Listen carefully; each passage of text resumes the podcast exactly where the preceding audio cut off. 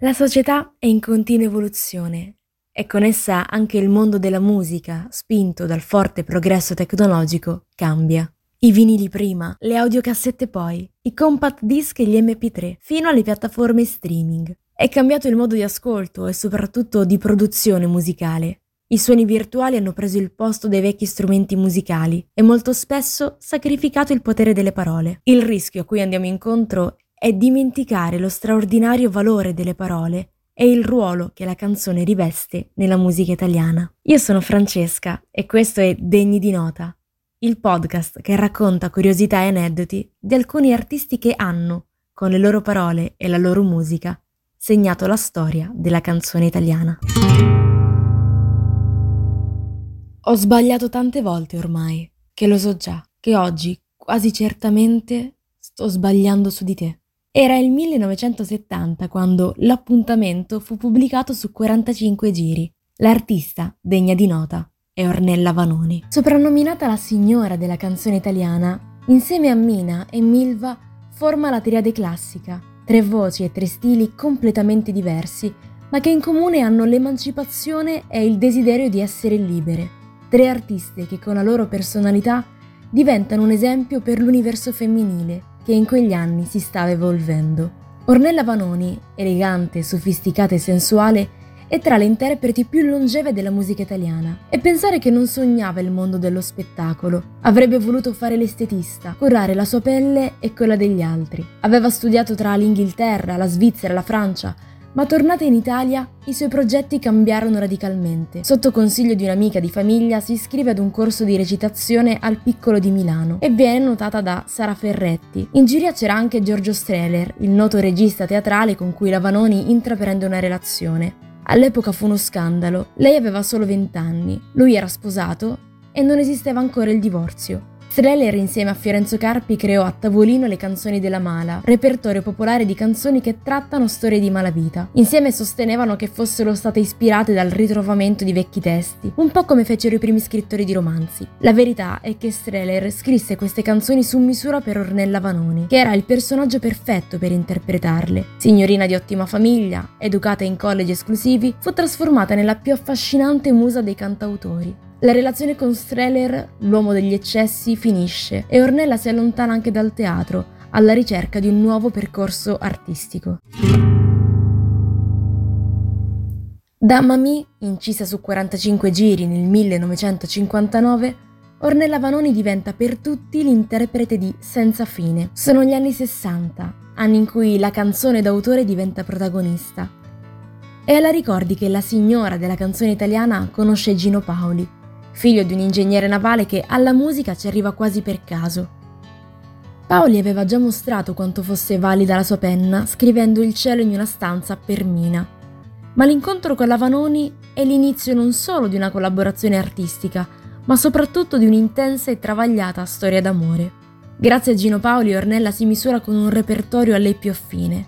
Me in tutto il mondo è la prima canzone che Paoli scrive per Ornella ma è nel 1961 che il paroliere le fa un vero e proprio ritratto musicale, senza fine. Prima nasce la musica, poi il testo che Gino Paoli scrive ispirato proprio dalla stessa Ornella. Le mani grandi erano quelle della Vanoni, che secondo Paoli con la sua personalità poteva tutto. Fu proprio la Vanoni a registrare per prima il brano e a pubblicarlo nel 45 giri.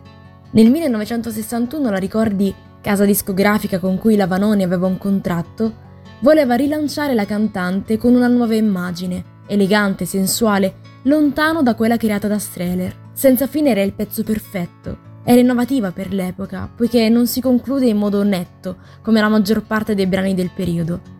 Il successo che ottenne l'interprete fu tanto elevato che la Ricordi fece registrare la stessa canzone anche a Gino Paoli, che sulla scia della versione di Ornella scala le classifiche. La relazione tra i due però era giunta al capolinea, almeno nella pratica.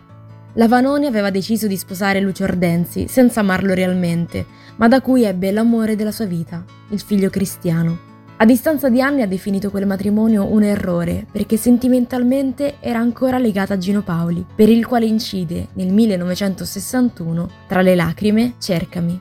Negli anni successivi continua ad incidere brani scritti da Gino Paoli, come Che cosa c'è, ma i suoi successivi successi non hanno più la firma di Paoli. Tra gli autori di La musica è finita con cui partecipa a Sanremo nel 1967 compare Franco Califano, con cui due anni dopo collabora nella scrittura di Una ragione di più, musicata da Mino Reitano. Per lei scrivono Bruno Lauzi, Riccardo Cocciante, Lucio Dalla.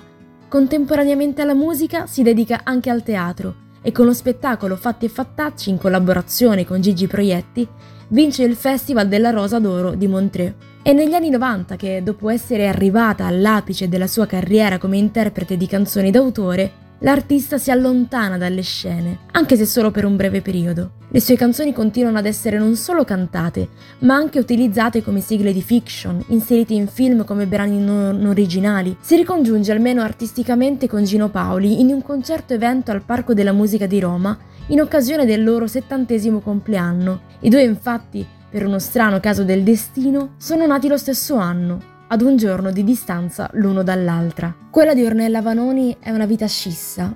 Da un lato la vita privata piena di delusioni, dolori, solitudine. Dall'altro la carriera, ricca di successi, traguardi e riconoscimenti.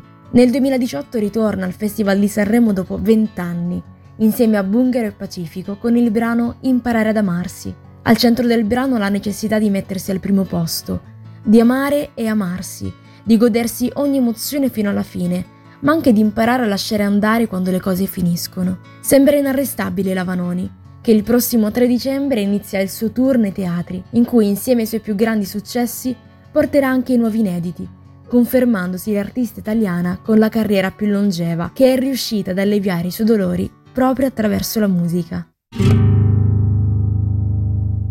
Questo è Degni di Nota, il podcast di Raduni Musica. Continuate a seguire i nostri social e a fruire dei nostri contenuti. Io vi aspetto ancora con altre storie e altre canzoni.